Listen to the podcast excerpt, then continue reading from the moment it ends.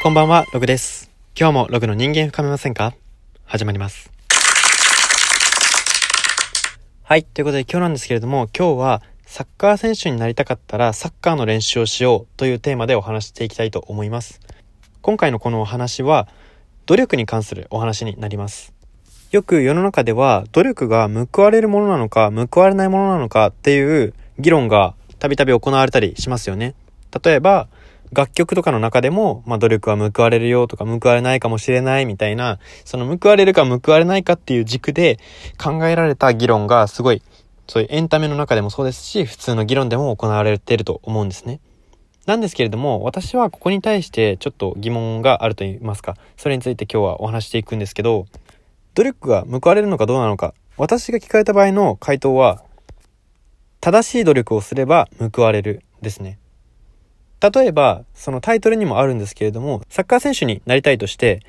野球の素振りをしていてもサッカー選手にはなれないですよね。私素振り毎日1000回やってるんですけれども、サッカー選手になれますかって言ってもなれないですよね。でも努力としてはすごいわけじゃないですか。毎日1000回素振りをするっていうのは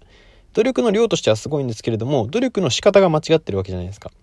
つまりサッカー選手になるためだったら素振り1000回っていうのは正しい努力にはならないんです。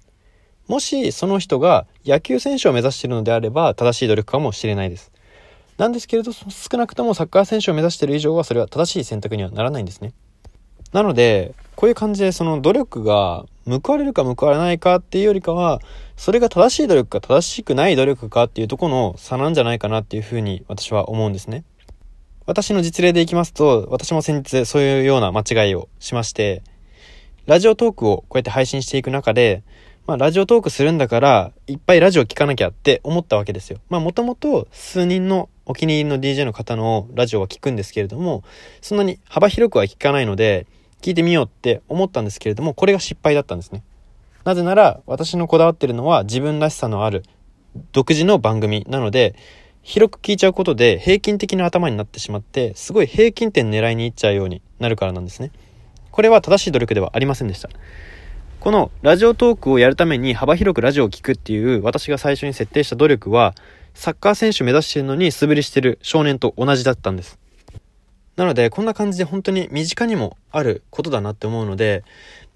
リスナーの皆さんもぜひ一度自分の努力していることとか打ち込んでいることが果たして本当に夢に直結していることなのか、夢に正しい努力なのかっていうことを考えてみてはいかがでしょうか。すごく面白い発見があると思います。はい、そんな感じで今日はサッカー選手になりたかったらサッカーの練習をしようというテーマでお話ししていきました。ここまでで今日は終わりにしたいと思います。ここまでのお相手はロゲでした。おやすみなさい。